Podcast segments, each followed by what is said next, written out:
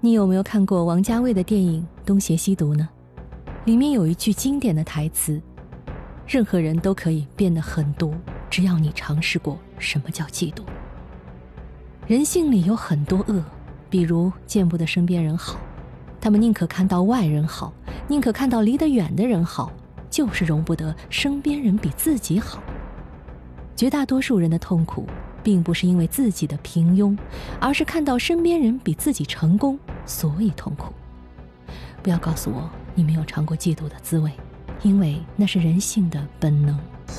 当然，这也是人性里最愚蠢的一面。《东邪西毒》里的这句台词，当然不值得鼓励，但它之所以能成为一句经典台词，也是因为它一针见血的警示作用。